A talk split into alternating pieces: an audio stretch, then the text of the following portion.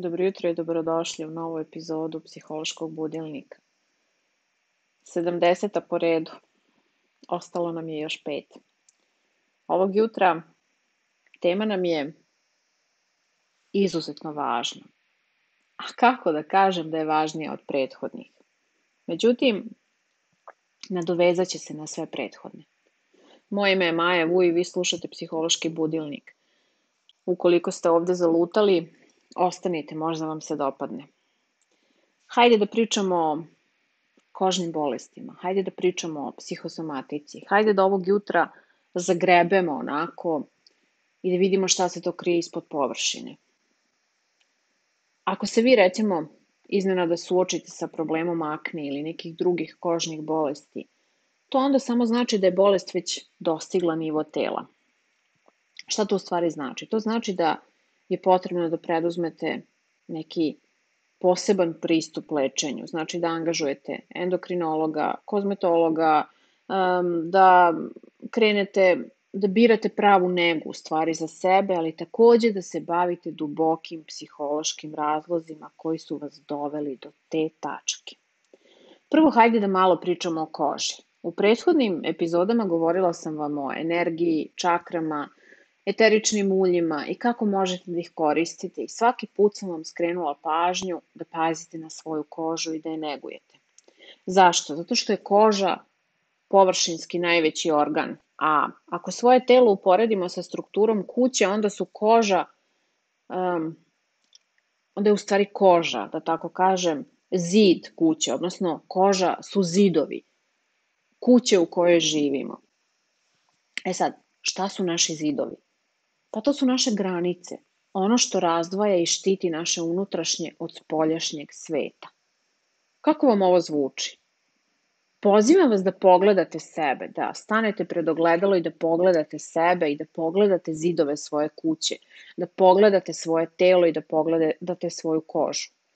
Zbog toga mi vrlo često, zbog recimo tih naših granica, koje razdvajaju i štite naše unutrašnje od spoljašnjeg, mi vrlo često kada se pojave neke neprijatne kožne reakcije,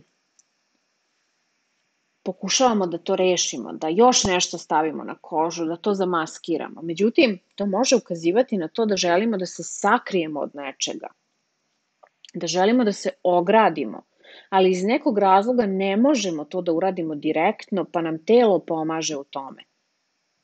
Znam da je ovo pomalo bolno da čujete, ali je zaista vrlo istinito i možda je dosadan pristup da se ovako ispriča u jednoj jutarnjoj epizodi. Biće kratka, ali nadam se vrlo korisno za sve vas da razmislite. Evo šta se dešava kada vam se naruše granice.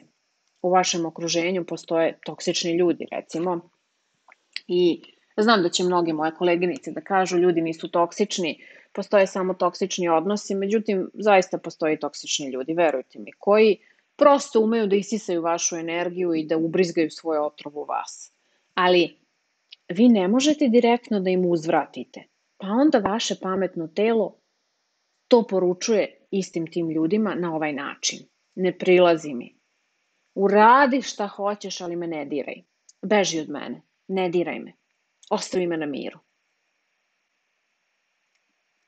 razmislite o ovome. Šta uraditi kada shvatimo da imamo taj problem i kada shvatimo da se naše telo bori? Šta uraditi da bismo razumeli uzrok problema? Evo, ovde ću završiti ovu epizodu. Obratite pažnju. Za početak postavite sebi pitanje od čega me moje telo sada štiti? Možda ste u toksičnoj vezi u kojoj vaš partner krši i gazi vaše granice i vas kao ljudsko biće. Ili ste ušli u neki novi radni tim u kom niste baš zadovoljni i ne možete da se dovoljno iskažete, izrazite, niko vas ne čuje i ne vidi. Razloga može da bude jako mnogo ljudi, moji dragi, a svaki će uvek imati nešto svoje. I svako od vas će imati neke svoje razloge. A može da bude i mnogo razloga, mnogo više razloga, više od jednog. To sam htela da kažem. Onako na gomili koji mogu da utiču na vaše granice, odnosno na zidove vašeg tela, odnosno na vašu kožu. Sama svest i razumevanje uzroka je prvi korak ka zdravoj i lepoj koži. Ako naučite da kažete ne, onako direktno, sami, bez osjećaja krivice ili stida, onda vaše telo to neće morati da uradi umesto vas. Ako naučite da branite svoje granice bez oklevanja, onda će telo dopustiti sebi da se odmori i neće morati da traži neka zaobilazna rešenja, da tako kažem, a vi nećete morati da prskate kožu koje kakvim preparatima i da verujete kako će vam zalivanje nekim uljima ili nekim samoproklamovanim, da tako kažem, guruima koji vam nude koje kakve eliksire pomoći. Sve dok vas niko ne dira. Kada naučite da direktno izražavate svoje osjećanja i vaše telo će biti slobodno i vi se nećete zatvarati u svoje telo, a zatim ćete izaći iz te uloge u kojoj ste zarobili sebe i počećete da funkcionišete na jedan mnogo zdraviji način. Tako što ćete početi da vidite sebe i da volite sebe. Ako vam je ova tema interesantna, pozivam vas da istražite malo više na mojim predstojećim seminarima. Kada na jesen, sada nam predstoji letnja pauza, i slobodno mi pišite u komentarima ukoliko imate pitanja ili um, biste želeli da saznate više o ovoj temi. Zaista je vrlo kompleksna tema i ovo je evo ovih par minuta koliko sam podelila sa vama a, možda najkraća epizoda psihološkog budilnika, ali sa jasnom porukom i nadam se da ćete je ozbiljno shvatiti. Naravno, podelite i sa svojim prijateljima ukoliko smatrate da bi im bilo od koristi, a ja vam se zahvaljujem na vašem vremenu i vidimo se i slušamo se u sledećoj epizodi. Hvala vam. Imajte divan dan.